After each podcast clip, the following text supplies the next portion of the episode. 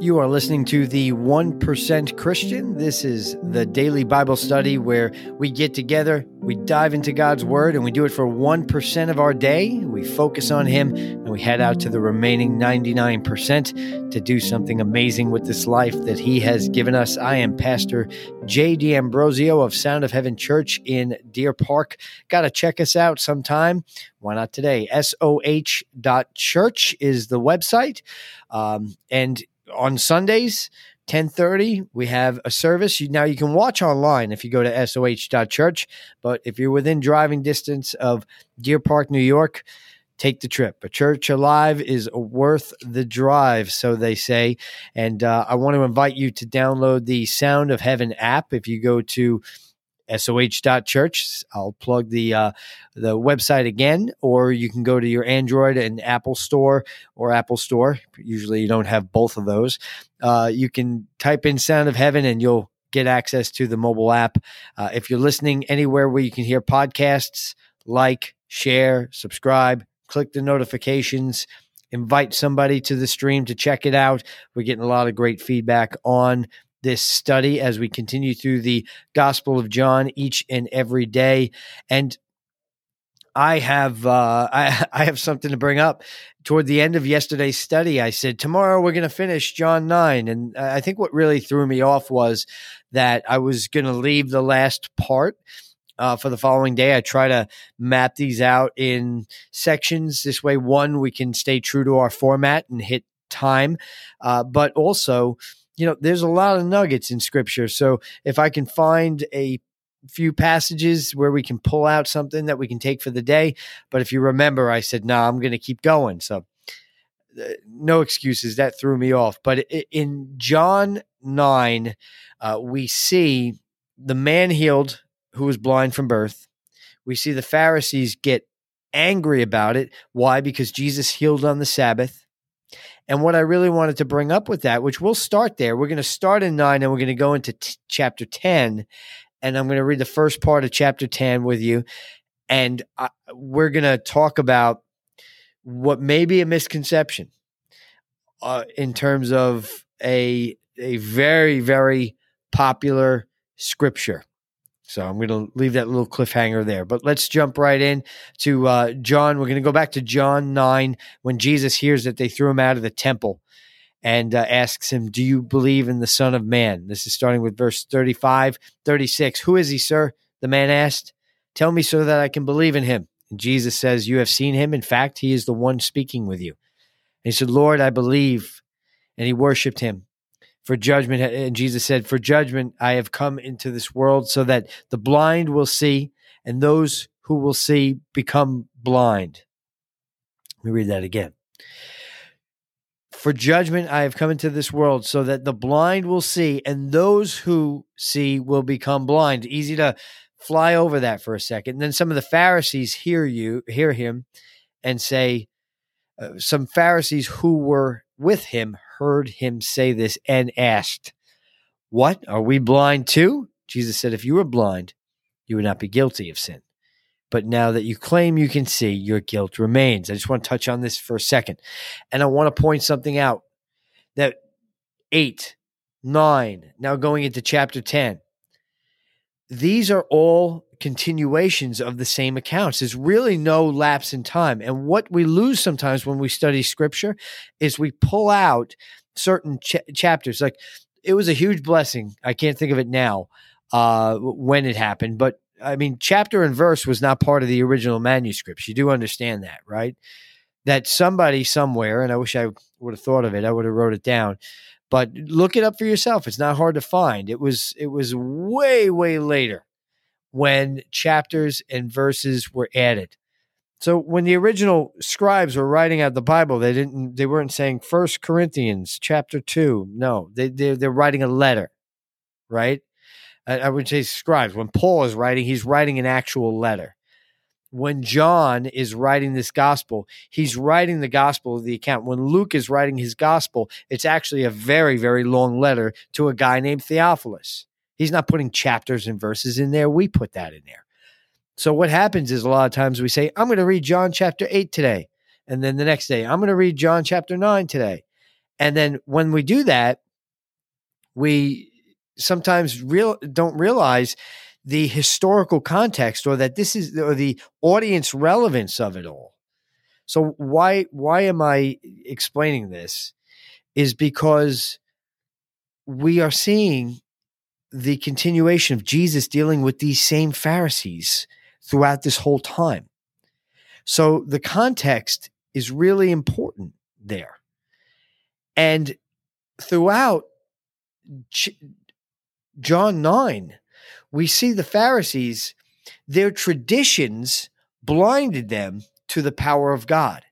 And there's another scripture that basically says it like this that the traditions of men make the power of God null and void. Now, we don't cancel God's power, but what we do is we almost can uh, omit the power from affecting our lives when we don't allow our traditions to get out of the way. Some of us, and, and we get so stuck, even in our religious traditions, that we don't open up and realize that, hey, maybe we we are doing things out of habit, out of just the cycle of our lives, and God is real, and the relationship is real. And if we maybe let some of the things that we're used to get out of the way, God will do something new in our life. And that's what he's, he's saying here is, is saying, he said, I'll read it again. I have come into this world so that the blind will see, those who couldn't see before can now see, but those who see will become blind. And the Phar- he was exposing the Pharisees' commitment more to their traditions than to God. I hope that makes sense. So now understanding that, we're going to go into chapter 10. This is not just a brand new day. This is a complete continuation. We call it the chapter 10. Let's check this out because we're going to go into a parable by Jesus that people quote all the time. And we might be able to say that we misquote it sometimes, just a little bit, little bit. Okay. So now it continues. Very truly, I tell you, John 10, chapter, uh, John chapter 10, verse 1. Very truly, I tell you, Pharisees, anyone who does not enter the sheep pen by the gate, but climbs in by some other way, is a thief and a robber. The one who enters by the gate is the shepherd of the sheep. The gatekeeper opens the gate for him, and the sheep listen to his voice. He calls his own sheep by name and leads them out. When he has brought out all his own, he goes on ahead of them, and his sheep follow him because they know his voice. So much here. There's so much here. But they will never follow a stranger. In fact, they will run away from him because they do not recognize a stranger's voice. Jesus used this figure of speech, but the Pharisees did not understand what he was telling them. So Jesus goes right into a parable. Again, I know it sounds like a broken record, but this isn't a new day. This is a continuation of what we just read in nine. He goes right in and he says, The sheep, if anyone tries to get into the sheep pen, not by the door, they sneak in and they are a thief and a robber. He says, I'm telling this to you, Pharisees. And what is Jesus telling them the whole time? Is that I am from God and you are wrong and you are misrepresenting me here. Now, I'll show you why this is super important. The gatekeeper opens the gate for him, and the sheep listen to his voice. The gatekeeper is God. The gate and the good shepherd is Jesus. And there's so much here because he says, when he has brought out all his own, he goes on ahead of them, and his sheep follow him because they know his voice. Jesus was going to go to the cross. He was going to die. He was going to resurrect. I hope I'm not spoiling this for anybody, but this is where we're going eventually. And then he goes to heaven. And then what happened? The church that we see rise up after that, follow him and even throughout the whole first century, the Pharisees and people tried to pull, were trying to pull the Christians back to the old covenant, but they wouldn't have it. So he's calling them out. He's prophesying a bit here, saying, You're going to try to pull away. He's talking about them trying to steal the destiny of the sheep, God's children. Let's keep going. It says, Therefore, Jesus said again, Very truly I tell you, I am the gate for the sheep. All who come, who have come before me, are thieves and robbers, but the sheep have not listened to them. I am the gate. Whoever enters through me will be saved. They will come in and go out and find pasture. If you remember in John 1, in the beginning was the Word, the Word was with God, and the Word was God. That word, the logos, the consciousness of God is Jesus. We know that from, I think, verse 9, where it says the Word became flesh. But the fact that everything was created through Jesus makes him the gate. The fact that everything goes back to God through Jesus to be born again Jesus is the gate. Jesus is the way to the Father. He says, I am the way, the truth, and the life. No one gets to the Father except through me. Jesus is talking about himself, but he's pointing to the Pharisees. And he's saying, All who have come before me are thieves and robbers. What am I getting at here? I'm going to read verse 10 and then I'm going to blow it wide open. Verse 10 The thief comes only to steal and kill and destroy. I come that they may have life and have it abundantly or have it f- to the full. Now, why do I point this out? Is because I can't tell you how many sermons, maybe ones I've preached in the past before the, I got this revelation, where we call the devil the thief. Follow me here. We say that the devil is the thief.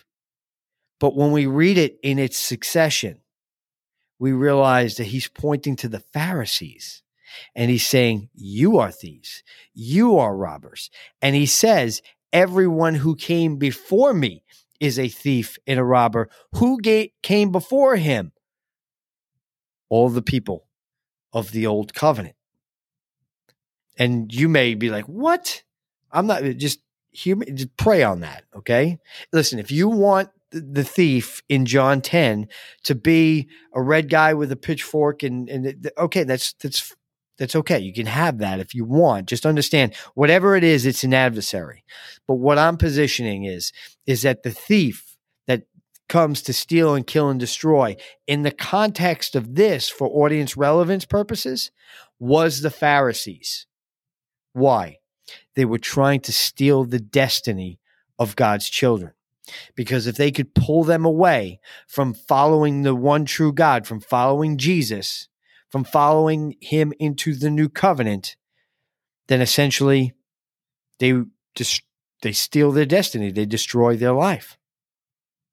And Jesus says in verse 11, I am the good shepherd. The good shepherd lays down his life for his sheep. The hired hand is not the shepherd and does not own the sheep. So when he sees the wolf coming, he abandons the sheep and runs away. Then the wolf attacks the flock and it scatters.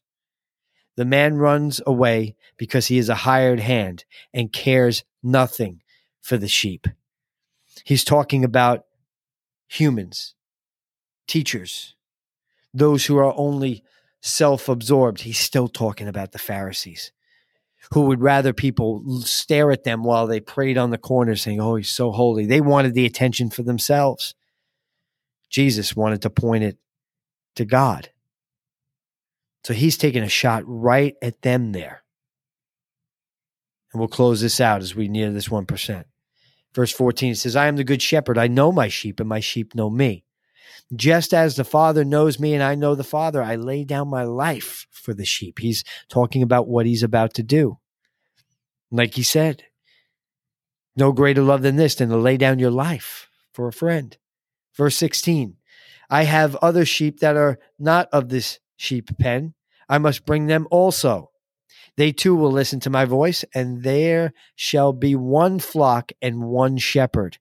What was the mystery of the gospel? That nobody really understood yet at this point, except for Jesus, was that the covenant was not just with the Jewish people, that Abraham's promise of many, many nations was going now through the gate, what the narrow gate that was Jesus, and it was for everybody. It wasn't just for one group of people, it was for everybody. And that's what he's telling them. He's not, he goes, You think you're mad now when I'm just bringing some of our fellow Jewish people over to follow Abraham's promise through the true living God. But wait till you see what I do with the Gentiles, to the Romans, to the Greeks, to the Arabs, to everybody you think the gospel is for everyone. Everyone. Even the people you and I don't agree with. Amen. Verse 17 it says, The reason my Father loves me is that I lay down my life, only to take it up again. No one takes it from me, but I lay it down of my own accord. I have authority to lay it down, I have authority to take it up. This is the command I received from my Father. And the Jews who heard this, these words, were again divided. Many of them said, He is demon possessed and raving mad. Why listen to him? But others said, These are not the sayings of a man possessed by a demon. Can a demon open the eyes of the blind? They're starting to realize that Jesus is real. The religious scales are starting to come off their eyes and they're starting to realize that, hey, wait a minute. If this is true, if these implications are true, then we not we don't need to get in the way. And later in Acts chapter 5, I would love to go through the book of Acts with you all. They're arguing amongst themselves, the Pharisees still, and what happens is is they want to start persecuting the Christians and get uh, Gama- uh, I can never say his name right. Gamaliel, who was that like the teacher of teachers of the time, says, "Hey, leave them alone. If it's not real, it won't stick. But if it is real, we can't get in front of God. And I hope this all makes sense to you. That the thief comes to steal, to kill, and destroy. And that thief is the accusations in your life. It's the trials in your life. It's the religious and traditional mindsets that we get so stuck in our ways that we don't open ourselves to what God wants to do. All of these things can be thieves to your life. They are Satan's to your life and to your destiny. Well, today, my prayer for you is that you would remove those, you, you would set those traditions aside. Listen, traditions are, could be an awesome thing. They're ways that we honor God. But when we realize that God and our relationship with Him are more than just traditions that we go through. It's real. It's alive. It's a relationship like you have with the closest people in your life, only it can be even closer because he lives inside you in, with his spirit. So let's pray. Father God, in the name of Jesus, Father, anything that we have that we put up against you, anything that we allow to be a thief to our life, we pray that it be removed in the name of Jesus. We trust you. And we put you before our traditions and our mindsets, and we ask you today, God, make my mind new. Your word says that, that we are transformed by the renewing of our mind. And we continue saying that we want new. Just say, I want new. Say, I want new, God. I want to follow you. Say, Your ways are better than my ways. And we declare this in Jesus' name. And if you have never, ever accepted Jesus Christ as your Lord and Savior, I invite you to do that now. Say, Jesus, be my good shepherd. I hear your voice and I want to follow you. I know that you died for me. I know that you rose for me. And I will follow you to the best of my ability all the days of my life. In Jesus' mighty name. I'm Pastor Jay D'Ambrosio. You're listening to the 1% Christian. We're going to continue with John chapter 10 starting tomorrow. Love you guys.